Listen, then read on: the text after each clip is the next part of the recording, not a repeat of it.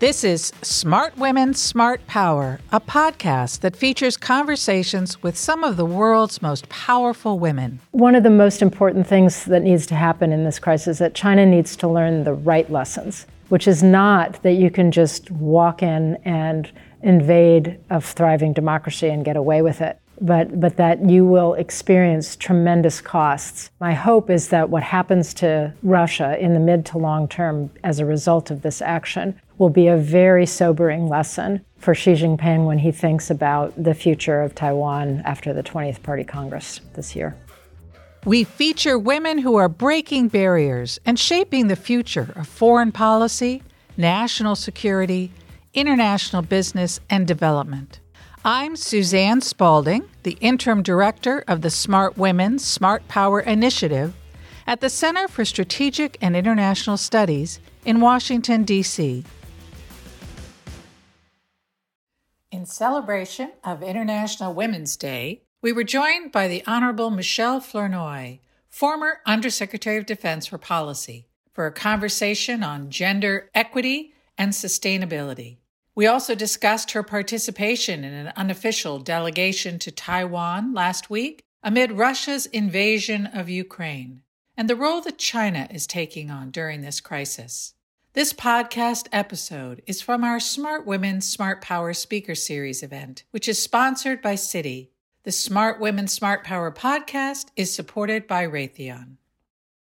Michèle, I want to thank you for taking time out of what I know is a crazy schedule, always, but particularly these days, to come and have a conversation with us as our celebration of International Women's Day. And we're going to talk about the theme of International Women's Day. We're going to talk a little bit about your career and being a, such an impressive role model for women in national security. But I want to start first with the issue that is so much on the forefront of our minds today, and that, of course, is the horror that is unfolding in Ukraine hard for anyone to know where this goes, but you know, you are in as good a position as anyone to analyze what's happening and, and what are the options. What do you think are some of perhaps the most likely directions in which we should expect this to unfold? Well, Suzanne, first of all, thank you for inviting me. It's great to be here as part of this program and to commemorate and celebrate International Women's Day. I think, unfortunately, the situation in Ukraine is going to get worse before it gets better. Although we were certainly surprised by some of the logistical and morale problems that the Russian forces have had, they have not performed as well as one would have expected. And we've certainly been surprised by the incredible resilience and commitment of an outgunned Ukrainian force and population even given those surprises, I, I, do think that the Russian forces will lay siege to a number of Ukrainian cities and eventually surround Kiev with the purpose of trying to topple the government. I think, given their direct targeting of civilians against international law, we're going to see the death toll climb. But I don't think the Russian forces have enough to sustain any kind of success they may have in Ukraine. But I also don't think the Ukrainians have what they need to fully be repel the Russian forces. So I think this is going to be a very tragic and costly months long struggle. It may transition to more of an insurgency type of model. Our assistance to the Ukrainians, US and NATO, will be critical in that period. But I think the most likely outcome at some point Putin comes to the negotiating table and wants an off ramp. I do think that this will be incredibly costly to the Russian economy. The solidarity of the Europeans with us on sanctions, the willingness to go after things like the central bank, like SWIFT. Now we're talking about energy this has surprised everyone. and that solidarity among the democracies of the transatlantic community is very powerful. I think at the end of the day, history will look back at this as a tremendous blunder by Putin, but it's also going to be very costly not only to Putin, but to the Ukrainian people. It's heartbreaking, but there are also obviously really inspiring moments that we're seeing here, one of which you alluded to, which is the unity and the determination and response first and foremost, of course, of the Ukrainian people, the Ukrainian government, the courage of individuals in Russia standing up and protesting this war, and, and of course, the democracies coming together, really nations all over the world coming together to make it clear. You know, you and, and so many others have talked for years about the importance of playing to our strengths as a democracy, right? There are those who sometimes seem to have authoritarian or totalitarian envy with how easily those kinds of regimes can move or make decisions or crack down on things. But democracy has tremendous strengths, and we're seeing it today, right? With having real allies versus client states who are coerced. And the transparency that democracies are used to living in that has served us well, I think, in pre bunking, pretexts for war, and getting word out that strengthens the resolve of populations and therefore of governments to come together. Do you see this as some of these things that we've talked about over the years about playing to the strengths of democracies really being exercised and implemented in this yeah, case? Absolutely. And, and you mentioned the pre bunking or debunking. Uh, I think this administration has really set a new bar in terms of how to use intelligence, rapidly declassify it, put out the truth, the facts, in order to deny an adversary like Putin the ability to misuse or to manufacture information and untruths as a sort of basis for some kind of manufactured provocation that we've been able to take that narrative away from him internationally. Now, he's shut down all of the media in Russia to just the state owned outlets. So he's been able to control the narrative pretty well in Russia but other, everybody else has no you know mystery about what's really going on here. So i think that's been a success. And then i think it's been remarkable to see hundreds of thousands of people this weekend protests across europe protesting the russian invasion of ukraine democracies really speaking up for democracy and freedom countries like germany flipping to cut off Nord Stream, to being willing to, to invoke the sanctions with regard to SWIFT, to send arms to Ukraine for the first time in German history. It's really been quite remarkable, but I think our European friends have really been awakened to the very real threat that Russia poses to democracy in Europe. Yeah.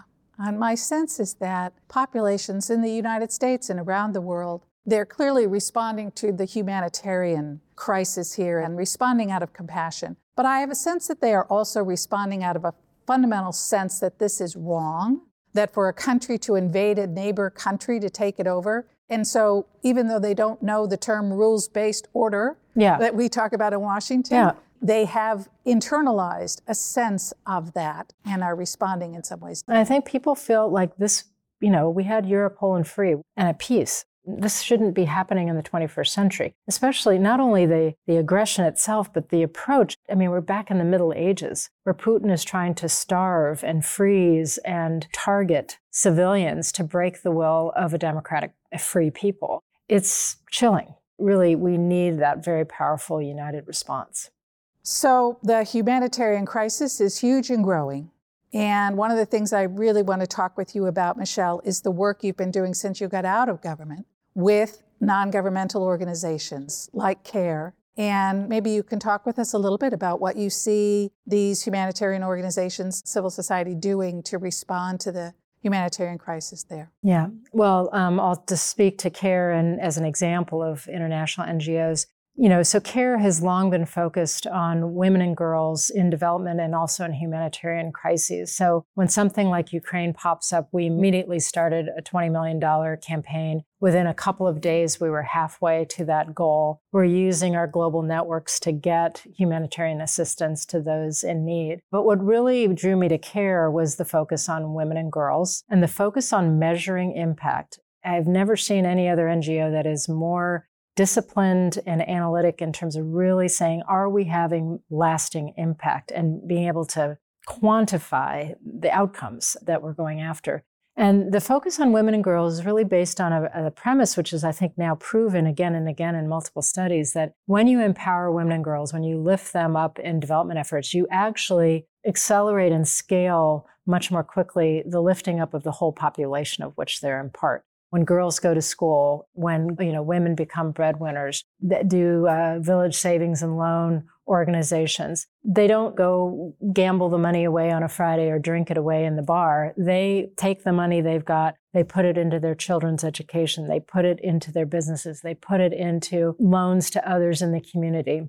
And so it's really a powerful, powerful way to scale and accelerate your outcomes. Terrific. Well, we're going to come back to that. But first, I want to talk about your recent trip last week to Taiwan. President Biden asked you and several others to travel to Taiwan. Tell us a little bit about that trip. What was it about, and whatever you can share with us in terms of outcomes. Sure. So, in the midst of the Ukraine crisis, you know, China has been rattling the saber even more vis a vis Taiwan. And I think this administration was right to want to reach out and reassure the Taiwanese people and the Taiwanese authorities that you know, even though we're obviously preoccupied with Europe, we are thinking about you. We are committed to supporting your ability to develop your own defense capacity. We're committed to you as a democracy and as a very important economic and technological partner in the Indo Pacific. And so we went out to meet with the members of the administration and convey that message. And it was very, very timely. There's a lot of discussion about the parallels or lack of parallels between Ukraine and Taiwan in Taiwan, and so much so that, as you know, Taiwan is one of the main manufacturers of masks. While we were there, they, they handed out the Stand with Ukraine masks that we it. could all wear. But I think one of the most important things that needs to happen in this crisis is that China needs to learn the right lessons, which is not that you can just walk in and invade a thriving democracy and get away with it, but, but that you will experience tremendous costs. My hope is that what happens to Russia in the mid to long term as a result of this action will be a very sobering lesson for Xi Jinping when he thinks about the future of Taiwan after the 20th Party Congress this year. Yeah, I can't help but think that Xi Jinping must be very unhappy with Putin at this stage, uh, not only just for generally complicating his life in terms of China walking the line here in their response, but also I do think that if China did move in to Taiwan at this point, uh, go against Taiwan, that that it would be compared very much so to Ukraine in a way that if this hadn't happened, Xi Jinping may have been able to muddy that narrative a bit. Yeah, and I do think the China Russia relationship, you know, I think we have to be careful that it doesn't become a more strategic alliance. But at this point, I really do think of it more as a marriage of convenience. But I think if Putin continues to misjudge or goes too far, I think there will be a point where Xi wants to distance himself. We're not seeing that yet. I think right now he's doubling down on trying to soften some of the economic impacts that, that Putin will experience from the sanctions. But longer term, I hope that uh, what will eventually happen to the Russian economy and to Putin's power, I think he's going to make himself an international pariah for the remainder of his days. And I, I don't think that's something that Xi is interested in becoming. So you've made a few references to the targeting, Putin's targeting of civilians, being this international pariah. The UN has talked about opening investigation on war crimes. Does that complicate efforts to find an off ramp or a negotiation? Yeah, I think I think we I think I would hope that the administration's thinking about timing and sequencing. I mean, clearly, there's no question that civilians are being directly targeting targeted, and that is a war crime. But in terms of pursuing it, you want to make sure that you sequence this so that you have an opportunity to still sit down with Putin to end this by negotiation, if that's possible. Again, I don't think this is coming in, in the coming weeks. I think this is months away, sadly. He's not going to be able to achieve his goals here. And at some point, he's going to have to try to find some kind of way off the ledge it's a fascinating time to have an opportunity to get your insights on this. But I do want to shift gears. We are here to celebrate International Women's Day. And in getting ready for this, I did a little research on International Women's Day, and I thought this was just interesting and, and relevant. The date for International Women's Day wasn't formalized until a wartime strike in 1917 when Russian women demanded bread and peace. Four days into the strike, the Tsar was forced to abdicate, and the provisional government granted women the right to vote. And that is the date that we now I celebrate. didn't know that. That's a wonderful piece either. of history. Right. So there and there are actually a couple different themes for International Women's Day. The International Women's Day website is promoting the theme hashtag break the bias and is encouraging people to imagine a world free of bias, stereotypes, and discrimination. But the United Nations is celebrating the theme of gender equality today for a sustainable tomorrow. And I know this is, Michèle, an issue that you have thought a lot about and written a lot about and worked on. It's obviously relevant to the work that you're doing with CARE and other organizations and, and something that you thought about when you were at the Defense Department. So let's start with sort of the, the security element of climate change and its disparate impact on women and girls around the world. As climate change occurs, we're obviously seeing more frequent, more severe weather events, natural disasters, and so forth. I think over time, some of the impacts with regard to availability of water, arable land, sea level rise, we're actually going to start to see climate induced migrations, large scale population movements and or potentially greater conflicts over increasingly scarce resources like water and arable land. And so those are security issues. It mean it, it, has implications for the U.S. military mission in terms of humanitarian assistance and disaster relief and support to civilian authorities in that. It has implications in terms of the types of conflicts that we may see that touch on our interests or those of our allies in the future. But it also has direct impacts for the DoD in terms of think of all the coastal facilities that we have. The Navy's already done a study that shows that many of its facilities will be underwater if the worst outcome, you know, happens. And so these are very real impacts in security terms. It also often disproportionately impacts women because when there is a crisis, when there's a pinch, the first children pulled out of school are girls. The first people who are pushed back into poverty are women. And so they are the most vulnerable of the most vulnerable. And so it does have a disproportionate impact. And they are often the ones, almost always the ones around the world responsible for finding water in yes. places where water is scarce. The farther they have to go, the greater security risks. I mean, very practical, right? As you know, tangible kinds of things. And I know that NGOs have been very involved in trying to address that and we'll talk about that in a minute. But talking about DoD, DoD has now come out with a couple of documents in which they recognize climate change as a national security issue and, and the direct relevance to DoD that you talked a bit about. But you also have written about the ways in which DoD could think about this more broadly in terms of the tools it can bring to bear to help address climate change, including things we talk about in other contexts, use of its purchasing power, hmm. right, to insist on greener technologies, its construction all over the world and in the United States. Maybe talk a little bit about some of those broader. So, DoD has actually long recognized the impact on mission, the impact on facilities, the impact on potentially on operational readiness, but I think the the opportunity that's I think this administration is putting forward is DoD is the largest real estate holder in the United States. It owns one of the largest civilian fleet of cars, black SUVs and sedans and so forth. And plus its research and development budget is quite substantial. And so if DoD were to shift in a direction of hybrid or electric vehicles, for example, if we decide, and I think the administration is moving in this direction, that as we replace those fleets, they have to be electric or hybrid, that's a demand signal to US auto industry that is going to move the needle substantially. That means they know that there's a certain amount of demand that's going to be there. They can accelerate their transition to more, more and more of their production being electric and hybrid vehicles. So that's what I meant by a market maker. And I think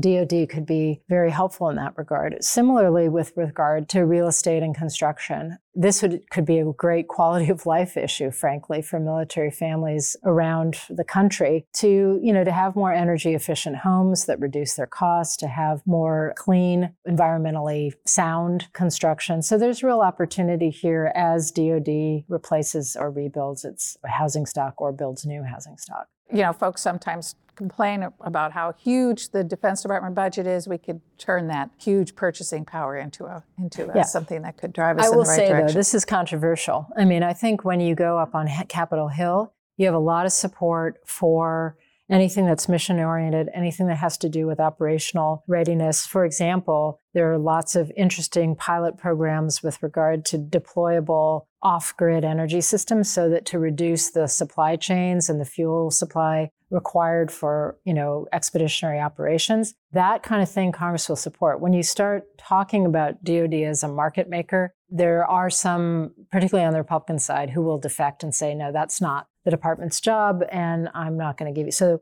I think this will be an interesting debate that will be coming up, particularly in the 23 uh, but budget, yeah. Uh, to say, you know, how how broad of an agenda will Congress support? And I'm sure some of it will be balancing those uh, uh broader objectives against any impact on mission readiness, on cost, et cetera.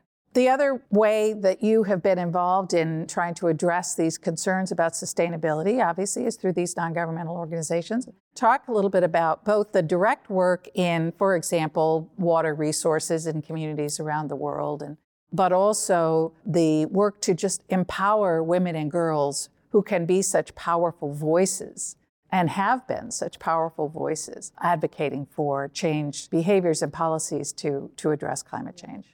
So I think CARE has a presence in over 90 countries around the world. And with the advent of accelerated climate change, they've sort of built into the programs they already have, whether it's clean water and sanitation, sustainable agriculture, education for women and girls, savings and loans for women's communities they've kind of built in climate as a not as a separate thing but as a an integrated thread into everything they're doing and it's really focused on community resilience trying to anticipate trying to get ahead of what is coming 10 years 20 years for some of these communities and making the investments year by year by year so that if and when the change does happen they can be more resilient and survive it better but on this issue of empowering women's voices, I just want to tell you one story.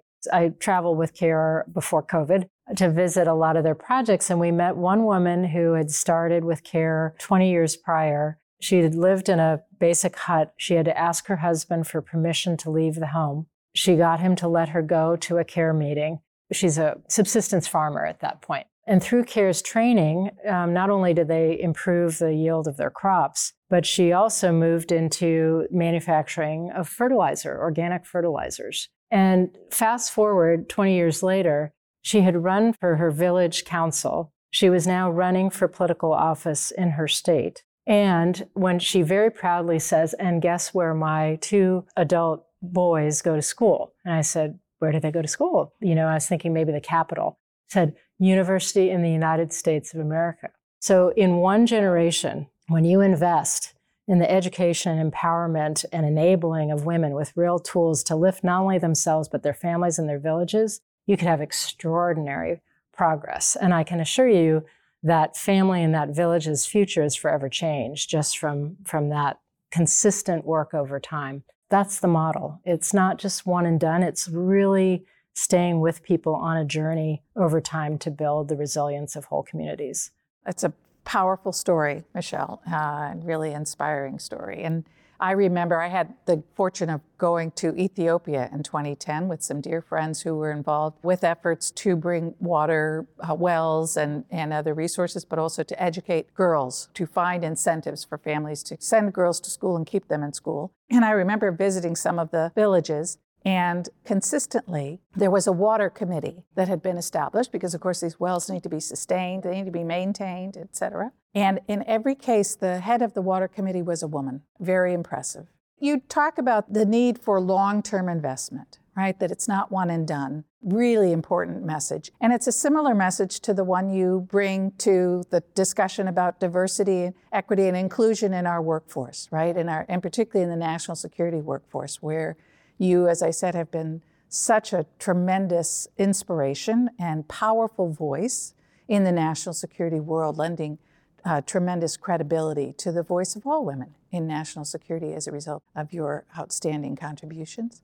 But I know that this is a theme for you in this context as well. When I'm not in government, this is where I focus my attention and I get tremendous joy out of doing it. But ensuring that we have women and people of color fully represented in our national security cadre is not just a moral issue. It's not just because it's the right thing to do. You know, if you want a healthy democracy, you want a national security cadre that looks like America. And now there's all this business literature that says the more diverse a leadership team, the more diverse a board of directors, better the performance of the actual company. So we have evidence that more diversity brings better decision making and better organizational performance. Then the logical, you know, sort of the duh factor is why would you leave half the population out of your talent pool, right?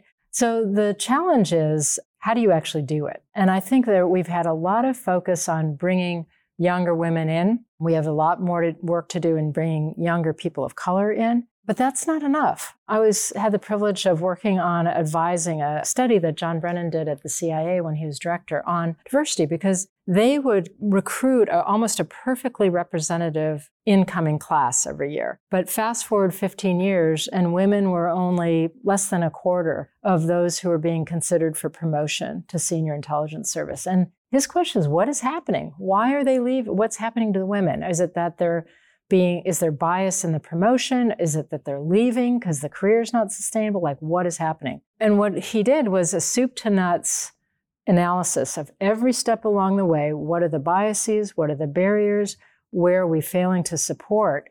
And then he went after it with a very comprehensive approach. That's the kind of thing we need to do. It needs to be done at every single level because it takes 30 years to grow a Suzanne Spaulding or a Kathleen Hicks, who's now the CSIS alum and the most senior woman ever in the Department of Defense, or a Christine Wormuth, also a CSIS alum you know, it just takes time. And it's not just hiring them as a intern way back when, it's cultivating at every step and making sure that those barriers and those unfair biases are removed.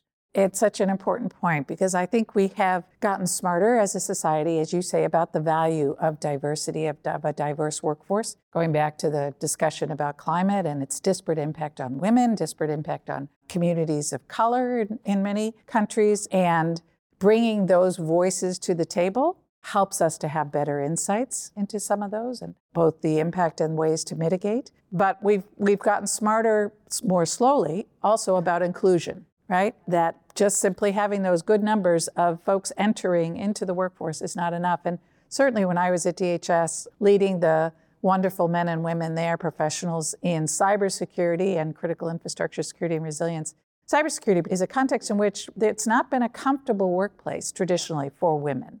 It's a leadership and culture issue. And I, when I look at the persistence of the problem of sexual assault and harassment in the military, it is a leadership and command climate and culture issue. And that is absolutely something that you have to go after aggressively. I mean, I applaud the recent changes in the law because I think that's going to help but ultimately it's a leadership accountability question. My son graduated from one of the service academies a couple of years ago, and the uh, then Secretary of Defense was coming out to speak. And the one line of the entire speech where he had a standing ovation from all the parents in the stadium was when he said, You are the next leaders going into the fleet, and this is going to stop with you. This is your responsibility to create a command climate where this does not happen. This is not tolerated. And the, the whole stadium of mostly parents stood up and applauded. But I really do think it has to come down to that leader accountability ultimately if we're really going to deal with this effectively. I think that's absolutely right. But your previous point about your conversation with John Brennan and the work that he did is also important, which yeah. is to gather the data to figure out, and it may vary from context to context. What are the key barriers? Yeah. What are the key problems here? Yeah. And I hope that the information that Brennan and the, and the, agency developed in that context is being shared with others in government because um, we all need to share those lessons learned and those best practices. And then there's uh, the burden ultimately at the end of the day also then falls on the individual right, to figure out how to navigate this and how to rise up and make their voice heard. And of course, would love to hear what advice you would have for the young women who are contemplating a career in national security, women entering national security, women in mid career or bumping up, trying to get to those most senior levels. Well, first of all, come on in, the water's fine. we need you. Second is choose the boss, not the job. So, in my experience, the job description was much less important than finding a boss and a team that valued and really walked the walk of mentorship. A boss, a team that was going to invest in your professional development, that was going to give you opportunities to take on more and more responsibilities and to really grow as you are in a particular position.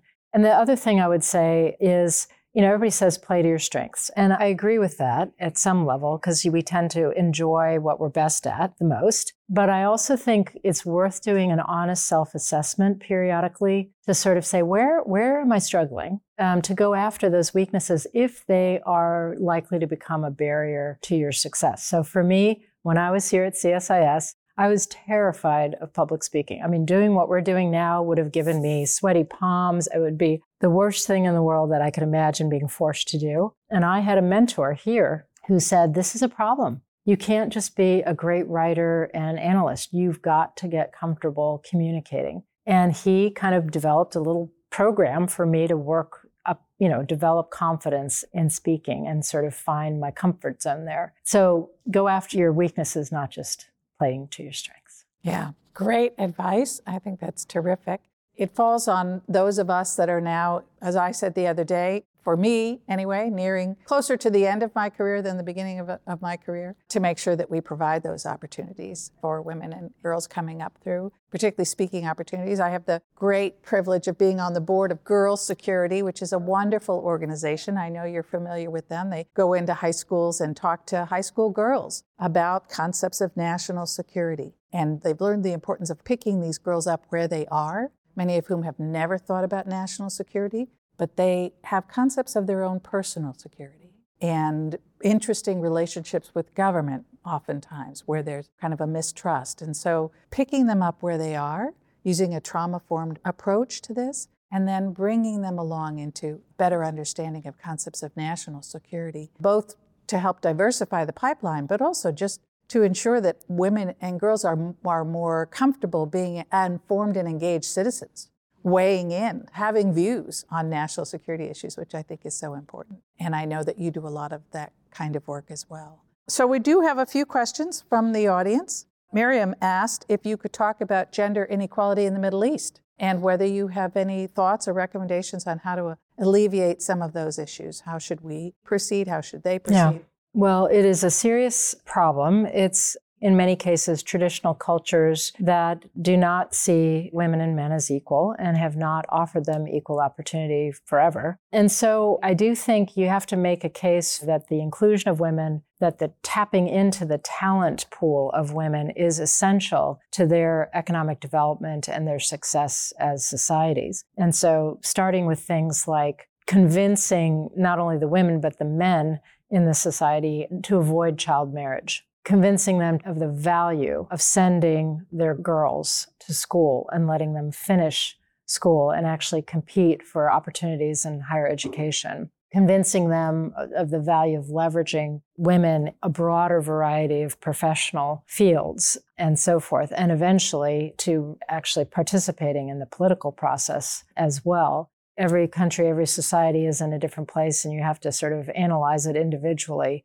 But I think the, the pillars are there. There's plenty of evidence that where those steps are taken, it benefits the whole society in terms of their development and modernization. Going back to the strengths of democracy that we talked about earlier, one of the things that I've been doing here with uh, Devi Nair and the team here at CSIS is looking at adversary attacks on our democracy using information operations. And you were part of the very first meeting that I pulled together with the support of, of Dr. Hamre to look at adversary attacks on our democratic institutions way back in 2017.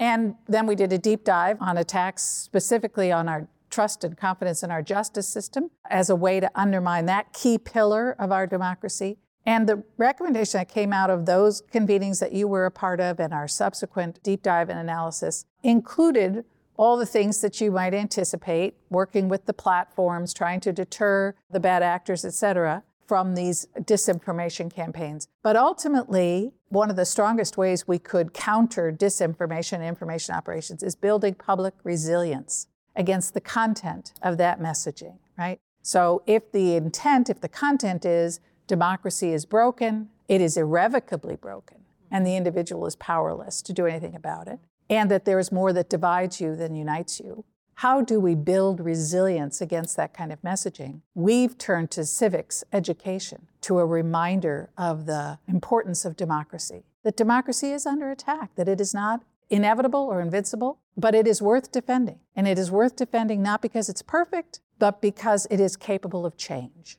If we are educated and empowered and persistent as agents of change. Do you? I'm, I am all for reinstituting civics education. I can remember my own experience of that, you know. And it's very important that the Americans understand and appreciate the fundamentals of what makes us so remarkable as a society and as a as a country. I do think that in addition to civics, something that in this age I would add is some education about how to tell truth from falsehood on the internet. Actually, my, my kids, they're now college age and graduates, but when they were in high school, the high school piloted an effort to try to help them figure out how do I know what's true on the internet? How do I become more of a skeptical consumer of what's coming at me through social media and so forth? And it was really, I thought, very powerful. And I, I think that needs to be built on. But I also think we need to create opportunities for people, young people in particular, to experience other Americans outside their stovepipe or community. And this is where I think expanding opportunities for national service comes in. I don't mean just military service. I mean, could be Teach for America, AmeriCorps, National Conservation Corps, National Public Health Corps. I don't think we'll ever get politically to the point where we make it mandatory or compulsory. But if we could dramatically expand the opportunities, every year we, we turn away thousands and thousands of young people from these opportunities. And what happens when they go to a city year or they go to one of the Teach for America,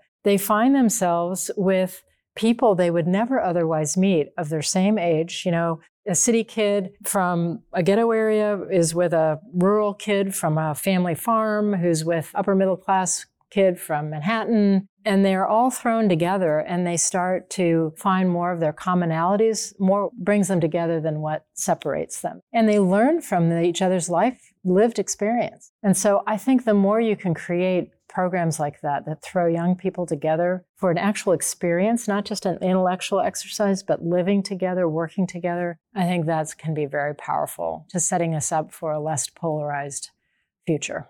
Yeah, I think that's exactly right. So the civic virtues, right? A sense of civic responsibility. Why should I care about whether I forward false information or not, right? If we haven't instilled a sense of civic responsibility, that you have a responsibility to that wider community, what you do has an impact beyond yourself, then it's hard to get people to care about searching for the truth. Civic engagement as a way of reminding us of what we share. I think it's so important not only for young people, but for adults. So we did a program over the last year and a half, civics as a national security imperative. And if you agree that it is a national security imperative that we reinstill those democratic values, those civic virtues and the skills, civic skills, then you quickly realize that while the long-term investment in K through 12 is good and important, we need to also work with our adult population that has been ill served by our education system not teaching civics in yep. so many places around the country for decades. So, another example that I'll mention, another NGO I'm involved with is the Mission Continues, which brings uh, returning 9 11 veterans, people who've left the service, and helps them continue that sense of mission through service by pairing them with underserved communities. So, you'll have a service platoon of veterans, young veterans in LA, and they'll make a multi year partnership with the city of Watts. And they will transform parks, schools, boys and girls clubs over time. And in providing the core, the nucleus of the effort, they'll also bring in all kinds of members of the community to be part of the community transforming itself. And it's a wonderful model to take these people who are just yearning for that continued sense of mission and service and connection when they come home and marrying them up with communities that really are in great need and need that mobilization to address it. That's wonderful. I, I, love to hear that. And I do think that you're right in terms of the civic engagement, not just for young people who come together and then find out how much they actually have in common with people they might have thought they had nothing in common with. I think, you know, among adults as well, if you spent the day picking up trash along the side of the highway next to somebody, at the end of the day, you find out they voted for the other person, it's a little harder to totally demonize them. Yeah. And so it wasn't surprising to me to see the Commission on Public Service, National Service, Military Service, ultimately include as its first recommendation the reinvigoration of civics education and the teaching of these civic skills and civic virtues. And I am hopeful that a spark has been lit by the reaction to what's happening in Ukraine that it will serve as a reminder to folks who had become somewhat cynical and despairing of democracies, as we talked about, that there is an important strength in democracies that we all need to come together and support and sustain. We have another question from our audience that I often get, and I'm sure you do also. It is how do you overcome uh, imposter syndrome, right? That sense that everyone's going to find out you don't really belong here. I know for me, I always say, you never entirely overcome that. There's sometimes that voice still brings in your head and you just plow through it.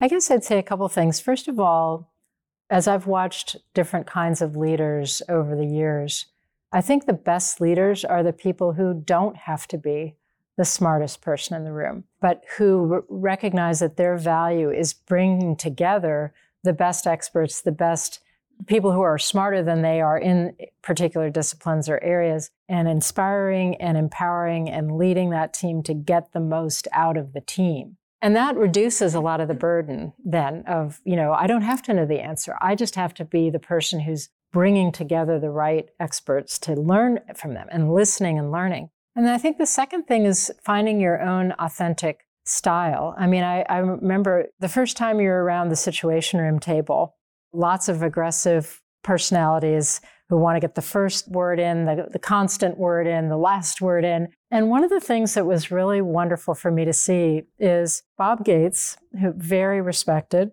Uh, he was kind of the elder statesman in the room, oftentimes. He's a very reserved, private person. Oftentimes, he would not speak for a lot of the meeting, but he would listen, he'd coalesce, he'd synthesize, and he would always look to be the last speaker to say, Well, Mr. President, this is what I've heard. This is what I think the options are. This is what I would recommend. And he might have spoken less than anybody else in the meeting, but when he did speak, it's like that old commercial when you know E.F. Hutton speak. This is all before most of your audience's memory, but there, you know, everybody leans forward and listens. You know, it was that kind of reaction. So I would say be authentic, find your personal style. It may not be the most vocal or the loudest or whatever, but have confidence that when you have something to say, say it because undoubtedly it'll be a different perspective and it will add value. I wish I'd had that advice earlier in my career as well. I think that's really terrific. I also think it's important that women do sort of push themselves beyond their comfort zone. I have a wonderful sister who is an older sister who has been a great role model for me, and we have helped each other sort of do that as we've gone along, kind of push yourself a little bit out of your comfort zone. If, if I could just make give one example, in the CIA study, one of the things we found is if you put out a job description with 10 requirements, a guy who had four or five would say, That's good, and I'm going to apply. I can do this. A woman who had nine typically wouldn't apply. Well, I'm not, I don't have the last requirement, so I really shouldn't apply. So, this self censorship, I have learned over my course of my career, the best moves I've ever made professionally are when I've mustered the courage to take a risk and to lean into something that was slightly terrifying in terms of the, you know, the Mount Everest of the learning curve. So take that risk. Yeah. If it doesn't make you a little nervous, you're probably not pushing hard Yeah, enough. exactly. And I think they found the same with regard to op eds. Several years ago, there was a, a big examination of why aren't there more women reflected on the opinion pages of major newspapers. And one of the things that those who managed those pages said is that they would call women, they would reach out to women and say, could you write an op ed on you know, something that's happening in the news?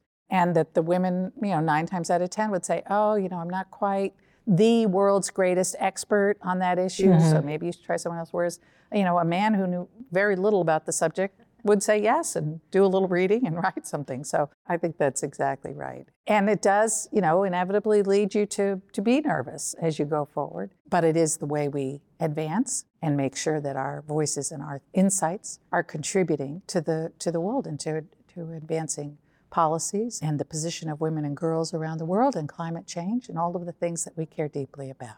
So it's important to engage and be involved. Michèle, you certainly have done that throughout your whole career with such tremendous competency and compassion. You have really set a great role model for me and for so many others. And I thank you for that and for being with us today and sharing your terrific insights on such a broad range of issues. So thank you very much and for your support of Smart Women, Smart Power. Subscribe to the Smart Women, Smart Power podcast on Apple Podcast, Spotify, or wherever you listen to good content. Be sure to follow us on Twitter at Smart Women. Thanks for listening. See you next time. The Smart Women, Smart Power podcast is supported by Raytheon.